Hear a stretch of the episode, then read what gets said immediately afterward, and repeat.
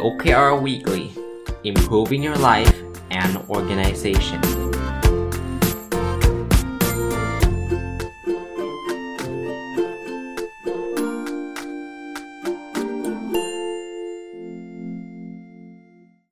สวัสดีครับ ยินดีต้อนรับเข้าสู่รายการ OKR Weekly นะครับ ก็ตามสัญญานะ ที่เคยเล่าให้ฟังก่อนปีใหม่ว่า ยังยังคงจัด OKR Weekly ต่อทุกวันพุธ แต่ว่าจะเป็นรายการที่จะนับเข้าไปเป็นส่วนหนึ่งของนพดลสตอรี่จะไม่ได้จัดเป็นเป็นอตอนแยกพิเศษออกมา เท่านั้นเองนะครับ วันนี้จะเอาหนังสือเล่มอีกเล่มหนึ่งที่ผมอ่านจบและชอบนะครับ และคิดว่าน่าจะเป็นประโยชน์กับหลาย ๆ ท่านนะครับ เอามารีวิวให้ฟัง ชื่อ The OKR Field Book a step by step guide for objectives and key result coach นะครับ โดยคุณเบนลามอเต้นะ คุณเบนเนี่ยก็เขียนหนังสือหลายเล่มนะ ก็เป็นเป็นคนที่เป็นกูรูคนหนึ่งที่จะเรียกว่าสนใจแล้วก็ทำเรื่อง OKR มาตลอดนะครับ จากเว็บไซต์ OKR เติม s นะครับ แล้วก็ .com นะซื้อมาอ่านสักระยะแล้วล่ะนะครับ พออ่านจบก็เลยคิดว่า เออ หนังสือเล่มนี้น่าจะเป็นประโยชน์ ผมจะค่อยๆ ทยอยเล่าให้ฟังทีละบทไปเรื่อยๆ นะครับ เริ่มจากบท introduction ก่อนนะ บทนี้เนี่ยเขาก็บอกว่า หนังสือเล่มนี้เป็นหนังสือที่จะพูดถึงเรื่อง OKR coaching โดยเฉพาะนะพูดง่ายๆว่าสำหรับคนที่เป็นโค้ชโค้ชคือใครคือคนที่จะเอา OKR ไปใช้ให้เกิดประโยชน์ในองค์กร ซึ่งมันมีทั้ง internal กับ external นะ internal ก็ที่เราชอบเรียกกันว่า OKR champion นะครับ คือคนที่เอา OKR ไปใช้ในองค์กร แล้วก็เป็นคนขับเคลื่อน OKR ในองค์กร ส่วน external ก็คล้ายๆ กับเป็นที่ปรึกษาภายนอกอะนะผมว่าหนังสือดีนะครับหนังสือมี มีรายละเอียดเยอะทีเดียวนะครับ แต่ก่อนอจะไปเล่าให้ฟังว่าหนังสือมีอะไรเนี่ยเขาก็บอกว่าจริงๆแล้วสำหรับตัวเขาเองเนี่ยมันหนังสือเล่มนี้มันจะช่วยตอบคำถามตั้งต่อไปนี้นะครับ เริ่มตั้งแต่ข้อแรกนะ ก็คือเราจะเอา OKR ไปใช้ในองค์กรขนาดใหญ่ได้ยังไง ที่มันมีแบบมีหลาย department เลยนะครับ ข้อที่2นะคือ เราจะ set OKR ในระดับทีมได้ยังไงนะครับเพื่อให้มันเกิด alignment คำว่า alignment ก็คือความสอดคล้องเชื่อมโยงนะครับโดยโดยเราอาจจะมี organization chart นะอาจจะมีโครงสร้างนะครับ อันที่3เนาะสำหรับทีมที่เกี่ยวเป็นพวก support อะเขาเรียก infrastructure team เช่น ฝ่ายกฎหมาย ฝ่าย HR ฝ่ายบุคคลนะครับ หรือฝ่ายการเงินเนี่ยจะจะได้อะไรจาก OKR นะครับ อันที่ 4 คือเราจะ OKR เข้าไป integrate ไปรวมกับระบบการจัดการผลการปฏิบัติงานได้ยังไง เหมือนระบบการประเมินนะครับ อันที่ 5 คือเออ OKR มันต่างจาก KPI ยังไงนะอันที่ 6 คือเอ่อเมื่อไหร่ที่ OKR มันจะไม่เวิร์กคือมันมันไม่จะไม่ช่วยมันมีสถานการณ์แบบนั้นไหมที่จริงๆไม่ควรใช้ OKR นะครับอันที่ 7 นะ คือเราจะรู้ได้ไงว่าไอ้ OKR เนี่ยมันมันมาจากการคิดของทีมนะครับมากจากมาก มากกว่าการมาจากคำสั่งของหัวหน้าอันที่ 8 เนาะทำยังไงให้ OKR มันไม่ใช่ to do list นะ to do list ก็คือ list ของกิจกรรมที่ต้องทำให้สำเร็จนะ อันที่ 9 คือถ้าเเขาเกิดจะเกิดอะไรขึ้นนะ ถ้าเกิดพนักงานเองเนี่ยไม่ไม่เห็นว่างานของเขาเนี่ยมันจะช่วยทำให้ OKR ขององค์กรสำเร็จได้ยังไง อันที่ 10 ก็คือ เราจะทำเวิร์กช็อปที่ระดับ OKR ระดับบนได้ยังไง คือจริงๆคำถามพวกนี้คุณเบนเนี่ยเขาก็เจอมาตลอด แล้วเขาก็เลยคิดว่า เออจริง ๆ แล้วมันไม่มีคำตอบเดียวหรอกนะที่จะเป็นคำตอบที่ดีที่สุด แล้วก็ถูกที่สุด แต่ว่าเขาก็เลยบอกเอางี้เขาก็จะทำเขียนหนังสือขึ้นมา แล้วก็จะเล่าประสบการณ์ แล้วก็เล่าให้ฟังว่าที่เขาจะใช้เนี่ยเขาใช้ในรูปแบบไหนยังไงนะครับ ผมว่าก็เป็นหนังสือที่อย่างที่บอกนะครับเป็น ประสบการณ์ต่างๆนะคราวนี้ในหนังสือเนี่ยเขาก็บอกว่ามันมีตัวแปรสำคัญอยู่ 10 ข้อนะสิเรื่องนะเขาเรียกว่า universal parameter ที่เราต้องตอบ เราในฐานะที่เป็นโค้ชเราในฐานะที่เป็นคนขับเคลื่อน OKR ไม่ว่าจะเป็นคนในองค์กรเอง หรือเป็นคนนอกองค์กรที่จะมาช่วยองค์กรอื่น ในการขับเคลื่อน OKR เนี่ยเรามาดูคำถาม 10 ข้อนี้ครับคำถาม 10 ข้อนี้เป็นคำถามที่ทุกองค์กรที่ใช้ OKR ต้องตอบนะครับอันแรกก็คือองค์กรเราใช้ OKR ในระดับใดบ้างนะ ตั้งแต่ระดับองค์กรทั้งองค์กรเลย ระดับทีมหรือลงไปถึงระดับพนักงานแต่ละคนไหมนะคำถามข้อที่ 2 คือเราจะเซต OKR แบบไหนนะครับ เราจะมีวัตถุประสงค์ทั้งภายในภายนอกหรือเปล่า ซึ่งเดี๋ยวเดี๋ยวในตอนถัดๆไป ผมคงมาขยายความอีกทีหนึ่งนะครับ ว่ามันคืออะไรนะคำถามข้อที่ 3 นะครับ เราจะให้คะแนน OKR ยังไงนะครับ เราจะอัปเดต OKR เราแบบไหนยังไงบ่อยแค่ไหนนะครับ คำถามข้อที่ 4 คือ OKR เราเนี่ยไซเคิลมันยาวแค่ไหนที่เราคุยกันไตรมาสเนี่ยจริง ๆ มันจำเป็นต้องเป็นไตรมาสไหมนะครับอันที่ 5 คือจริง ๆ มันมี Key Result ประเภทใดบ้างนะครับ หรือ Key Result ประเภท Milestone เนี่ยมันมันเหมาะสมหรือเปล่านะครับอันที่ 6 นะครับคำถามข้อที่ 6 ก็คือ เราจะเขียน OKR ยังไง จะประกาศ OKR ยังไง จะ track OKR ยังไง เรามีเทมเพลตไหมนะครับ อันที่ 7 เนาะ OKR ไป relate กับการประเมินพนักงานยังไงบ้างคำถามที่ 8 นะครับ OKR ต่างจาก KPI ยังไงบ้างคำถามข้อที่ 9 นะ เราจะรู้ได้ไงว่า OKR มันอะไรกัน มันเชื่อมโยงกัน แล้วก็คำถามข้อที่ 10 นะ จะรู้ได้ไงว่า OKR มันถูกสร้างขึ้นในจากล่างขึ้นบนมากกว่าจะเป็นคำสั่งจากบนลงล่างนะ ในหนังสือเนี่ยก็จะเจาะเจาะลึกลงไปนะครับ ว่า แต่ละข้อจะมีรายละเอียดยังไง ซึ่งผมเอามาฝากแน่นอนแล้วคงไม่ใช่แค่สัปดาห์นี้สัปดาห์เดียวนะหนังสือเล่มนี้ละเอียดแล้วก็จะรีวิว ต้องเรียนแบบนี้ก่อนล่วงหน้านะครับว่าหลาย ๆ อันก็อาจจะตรงกับที่ผมพูดไปแล้วนะครับคือที่ผ่านมา 1 ปีที่แล้วนะครับปี 2021 ทั้งปีเลยเนี่ยผมก็เอาความรู้ที่ผมสะสมมา เอางานวิจัยที่ผมอ่านมาที่ผมทำเองด้วยนะครับเอามาเล่าให้ฟังโดยตลอดนะคุณเบนก็ คงเป็นคล้าย ๆ ผมนะครับ คือคุณเบนคงไม่ใช่อาจารย์ แต่ว่าก็เป็นที่ปรึกษาที่ทำเรื่องนี้มาตลอด เขาก็จะมีแนวคิดของเขา หลายๆ แนวคิดก็ตรงกันนะครับ แต่ก็จะมีบางแนวคิดที่ เออเขาเขาคิดอย่างหนึ่งผมอีกอย่างหนึ่งนะครับ หรือว่าเป็นแนวคิดใหม่ ๆ ที่ผมก็ไม่เคยพูดถึงนะครับ เพราะนั้นก็ลองมาฟังหลากหลายนะครับ ท่านฟังรายการนี้ก็ไม่ได้แปลว่าจะต้องฟังแนวคิดของอาจารย์นพดลอย่างเดียวนะครับลองมาฟังแนวคิดของคนอื่น ๆด้วยนะครับ คนนี้เนี่ยคุณเบนลาโมเต้เนี่ยเขารู้จักกับอาจารย์คริสติน่าวอตเก้ถ้าใครคุ้นคุ้นชื่อนะเขาเป็นคนเขียนหนังสือที่ชื่อว่า radical focus ซึ่งเป็นหนังสือที่ผมแปล เป็นภาษาไทยอยากสำเร็จต้องโฟกัสด้วยแนวคิด OKR นะครับเขาก็เขาเขาก็เล่าเรื่องราวให้ฟังว่าเอออาจารย์วอตเก้เนี่ยอาจารย์คริสติน่าเนี่ยก็ถามเขาบอกว่าเขารู้จัก OKR ได้ยังไงนะครับเขาบอกว่าเขาเป็นไอ้ OKR coach เนี่ยนะครับ เขาก็เลยเล่าให้ฟังว่าเขาเริ่มต้น ตั้งแต่ตอนเขาเรียนอยู่ graduate school ฮะระดับบัณฑิตศึกษานะครับนะตอนนั้นเนี่ยเขาเรียน20 กว่ากว่านะครับกำลังทำวิทยานิพนธ์ระดับปริญญาเอก ทางด้าน Management Science and Engineering ที่ Stanford นะครับ ในยุค 90 นะก็ก็เป็นคนที่แบบเก่งนะ เรียนอยู่ Stanford และเรียนปริญญาเอกด้วยนะครับ แล้วเขาก็จบ coursework เรียบร้อยแล้ว คือปริญญาเอกที่ทำอเมริกาเนี่ยเขาก็เรียน coursework ก่อนนะครับกำลังจะเริ่มทำวิจัยนะครับ coursework ก็คือวิชาเรียนนั่นเองนะครับ คราวนี้เนี่ยเเขาก็เริ่มเป็นอาจารย์เขาเรียกว่าเป็นผู้ช่วยสอนนะแล้วก็เหมือนกับได้ได้รับรายลงรายได้มาจากการเป็นผู้ช่วยสอนนะซึ่งทำให้เขาก็ก็เอาเอารายได้นั้นนะไปช่วยจ่ายค่าบ้านค่าอะไรในสแตนฟอร์ดที่เขาอยู่เนี่ย แต่สุดท้ายเนี่ยเขาก็ตัดสินใจนะบอกว่าไม่เอาละไม่เรียนต่อล้วนะไปหางานดีกว่านะเขาก็เริ่มไปสมัครงานกับบริษัทที่ปรึกษาระดับชั้นนำอะนะแต่ว่าเขาก็บอกจะทำยังไงดีอะเขาก็ต้องขอคำแนะนำจากคนที่เป็น academic advisor นะครับ ซึ่งเขาก็บอกว่า เออตอนนี้เขาเหมือนกับเงินมันหมดนะนะเขามีค่าบ้านค่าอะไรอยู่เนี่ยเขาไม่มีตังค์เขาบอกว่าโอเคไหมถ้าเขาจะไปสมัครงานนะครับ ที่ปรึกษาเขาก็บอกว่าเออโอเค คุณไปสมัครงานเถอะตราบใดที่คุณยังยังมีเวลาในการมานั่งคิดนั่งเขียนอะไรแบบนี้ผลปรากฏว่าพอเขาไปสมัครงานเสร็จปุ๊บเนี่ยเขาก็พบว่าพอเขาทำงานทำงาน consult เนี่ยเขาไม่มีเวลามา reflect เลย มาสะท้อนคิดเรื่องราวเหล่านี้เลยนะครับเขาทำแต่ powerpoint ทำแต่แบบ database ทำ spreadsheet ทำอะไรพวกนั้นเต็มไปหมดเลยนะครับ ก็คือเขาสั่งอะไรมาฉันก็ทำแบบนั้นเลย แต่ว่าไม่ได้มีคำว่า critical reflection ก็คือไม่ได้กลับมา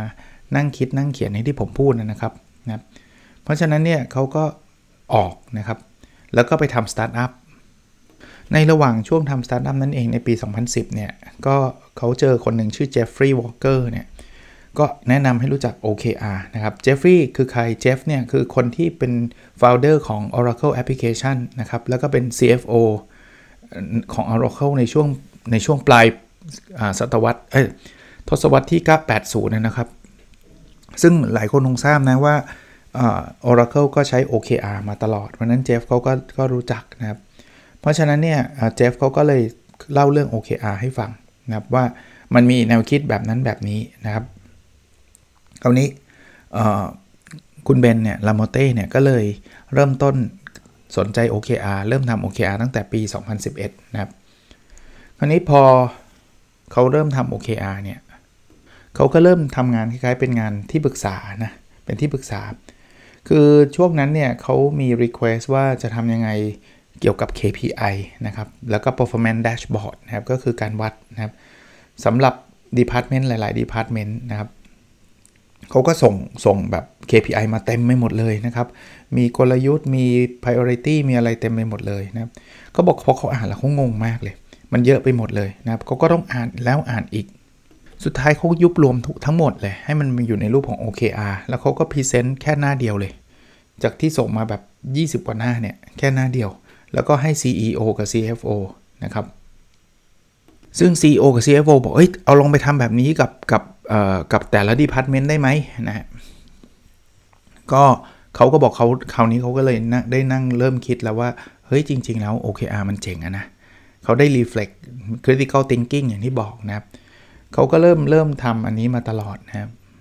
แล้วเขาก็อินมากเขาก็รู้สึกว่าแบบเออเขาได้ทำอะไรที่มันที่มันยิ่งใหญ่อะ ที่มันเจ๋งอะเขาบอกสิ่งที่เขาชอบมากเลยนะ OKR เนี่ยมันนำเขาไปสู่คำถามที่เขาถามทีม ถามคนนู้นคนนี้ ซึ่งเป็นคำถามเชิงลึกที่ปกติมันเรามักจะไม่ค่อยได้คุยกัน เช่นคำถามว่าทีมนั้นตั้งขึ้นมาเพื่ออะไรนะหรือตรงไหนเนี่ยมันคือสิ่งที่มันสำคัญที่สุดเลย ที่เราจะต้องพัฒนาไปในตอนนี้ในระยะสั้นเนี่ยอะไรคือสิ่งที่สำคัญที่สุด แล้วเราจะรู้ได้ไงว่าตอนนี้เราทำสำเร็จแล้วนะครับหรือหรือก้าวไปข้างหน้าแล้วนะ เขาบอกว่าอันนี้แหละเป็นคำถามที่แบบเขารู้สึกว่าเออมันเป็นคำถามที่ยิ่งใหญ่นะ เป็นคำถามที่แบบควรจะต้องถูกถามอะเขาบอกจริง ๆ แล้วมันคือคำถามเดียวกับเจฟวอลเกอร์นะที่ที่ถามตอนตอนที่เขาใช้ที่ Oracle จำได้ไหมแล้วก็เล่าเล่าให้เบนฟังหรือถึงเรื่อง OKR นะครับเเขาบอกว่าพอเขาได้ยินคำถามเหล่านี้เขาเริ่มถามเนี่ยเขารู้สึกว่ามันแบบ เฮ้ย เจ๋งแล้วก็เหมือนกับสิ่งที่อาจารย์ที่ปรึกษาเขาอะ professor เฟลิงอะที่เคยบอกว่าคุณคุณออกไปจาก graduate school ก็ได้นะ คุณไม่ต้องเรียนต่อเอกหรอกตราบใดที่คุณได้ใช้ความคิดแบบเชิงวิเคราะห์แบบนี้นะครับเขาบอกว่าเขาเจอแล้วนะครับเขาเจอแล้วต่อไปนี้เขาก็เลยบอกว่าเขาเขาจะทำอะไรแบบนี้นะครับ แต่แต่ตอนนั้นเนี่ยก็คือมันไม่มีงานที่เรียกว่า OKR coach อยู่นะในตอนนั้นนะนะครับเพราะฉะนั้นเขาก็เลยเข้าไปจอย Better Works Better Works เป็น OKR software company นะนะครับเขาก็ทำซอฟต์แวร์เนี่ย เขาบอกว่าเอาละตอนนี้เหมือนกับเขาเข้าไปอยู่ในทีม มีมี 5 คนเองที่ Better Work เนี่ย น่าจะเนื่องจากตอนนั้นก็เป็นเริ่มเพิ่งเริ่มเพิ่งเริ่มสร้างขึ้นมานะ early stage startup phase เนี่ยนะครับเขาก็เลยเขาก็เลยบอกว่าพอเขาเข้าไปเสร็จปุ๊บเนี่ยเขาก็เลยเจอจอห์นดอร์นะจอห์นดอร์ก็คือคนที่จะเรียกว่าเป็นตำนานเลยนะครับในซิลิคอนวัลเลย์ เพราะว่าเขาก็เป็นนักลงทุนแล้วก็เป็นคนที่เริ่มเอา OKR ไปใช้ที่ที่ Google นะ ถ้าใครยังจำได้ แล้วจอห์นดอเองเนี่ยก็ invest 12 ล้านเหรียญสำหรับไอ้ตัวบริษัท Betterwork เนี่ย Startup Betterwork ที่ทำ OKR Software เนี่ยนะครับเขาเริ่มทำอะไรต่อนะเขาเริ่มเทรน Betterwork Customer นะก็คือคนทำซื้อไอ้ OKR Software เขาเนี่ยนะครับเขาก็เข้าไปเทรนนะครับว่า OKR ทำยังไงแบบไหนนะครับ ซึ่งซึ่งก็เข้าไปกับ คือไปเทรนการใช้ซอฟต์แวร์ด้วยก็ไปเทรน OKR ด้วยนะเขาบอกว่าเขาใช้เวลาประมาณ 2 วันในการเทรนนะครับ จริงๆแล้วเเขาบอกว่า feedback จากลูกค้าเนี่ยโอเค แต่ว่าตัว Better Work ไม่โอเค เพราะว่าคือคือความเป็นสตาร์ทอัพเนี่ยนะมันต้องการให้ grow โดยไม่ต้องใช้เวลาไงไอ้นี่ต้องใช้เวลาแต่ละลูกค้าแต่ละรายเนี่ยใช้เวลาเยอะเนี่ยมันก็ grow ยากนะนั้นเนี่ย เขาบอกว่า เฮ้ย คุณเทรนอะไรตั้งนาน คุณเอาแบบเป็นหลักชั่วโมงได้ไหม ไม่ต้องเทรนเยอะขนาดนั้นได้ไหมนะครับ ซึ่งเขาก็ไม่ happy เขาก็เลยลาออกนะครับ จากปี 2014 นะครับ แล้วก็ก็ไปทำเว็บไซต์เขาเองนะครับ okrs.com เนี่ยนะครับ แล้วก็โฟกัสที่ OKR coaching เลยนะครับ เขารู้สึกเลยนะว่าพอเขามาทำเนี่ยเขาเขามาถูกทางแล้วล่ะ แต่เขาก็พบความยากลำบาก 3 เรื่องนะ เรื่องแรกคือรายได้เขานี้มาทำเองเนี่ยมันก็เป็นเว็บเรื่อง OKR มันจะมีรายได้อะไรมากมายนะ อันที่ 2 ก็คือเออเขาบอกว่าเขาหาคนที่จะให้เขาโค้ชเรื่อง OKR ได้ได้ไม่ง่ายนัก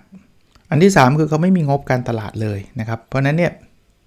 เพราะว่าคนส่วนใหญ่นะตอนนั้นเนี่ยไม่ไม่ได้รู้จัก OKR เลยนะครับเขาก็เลยบอกว่าเอาละ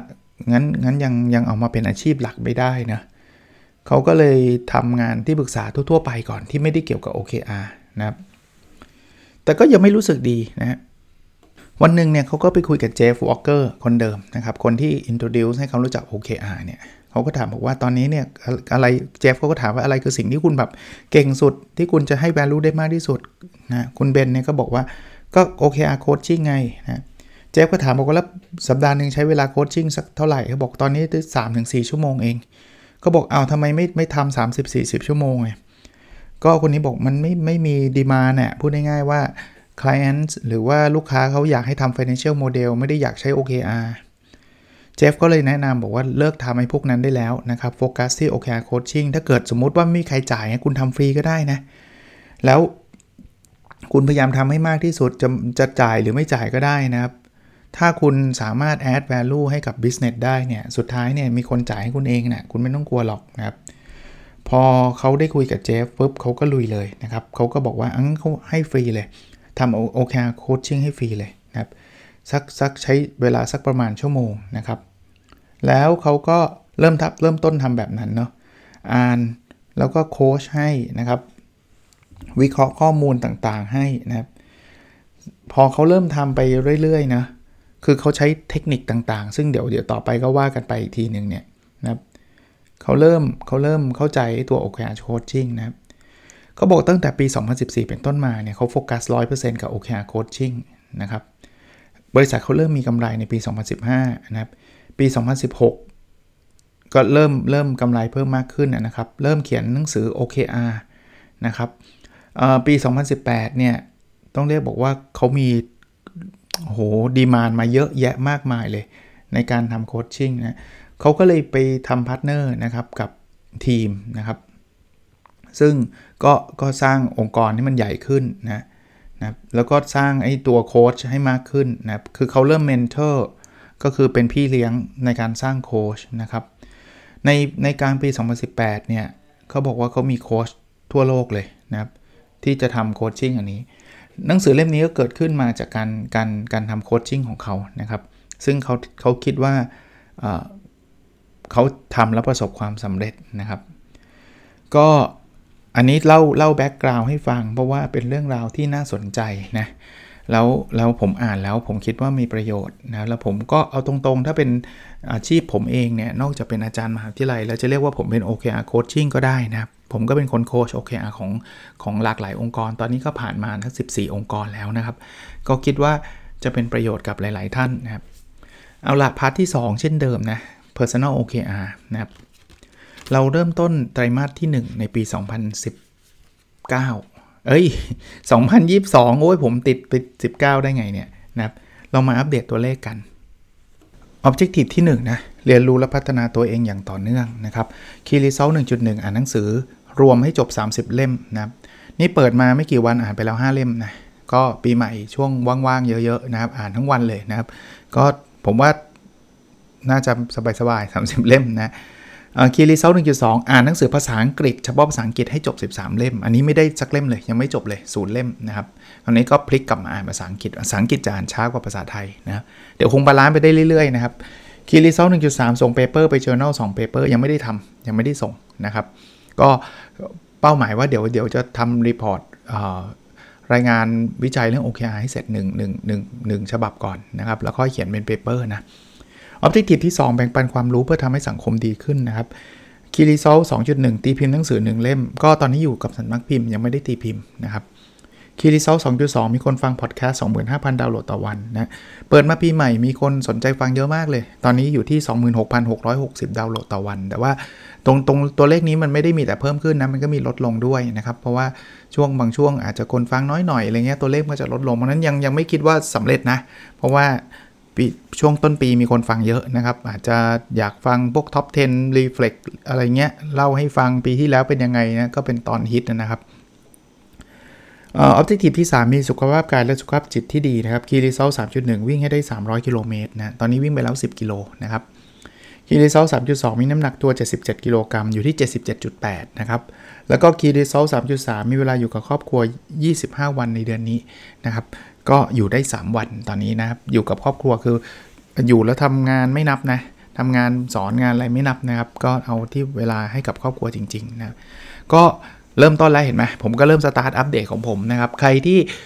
มี OKR Diary แล้วหรือไม่มีก็ตามนะครับ แต่อยากใช้ OKR เนี่ยตั้งกันแล้วนะ ผมก็กระตุ้นไปหลายรอบแล้วให้ฉันตั้งกันเนี่ยตั้งกันแล้วอัปเดตกันด้วยนะ อัปเดตกันด้วย โอเค วันนี้คงประมาณนี้นะครับ แล้วเราพบกันในสดถัดไปครับ สวัสดีครับ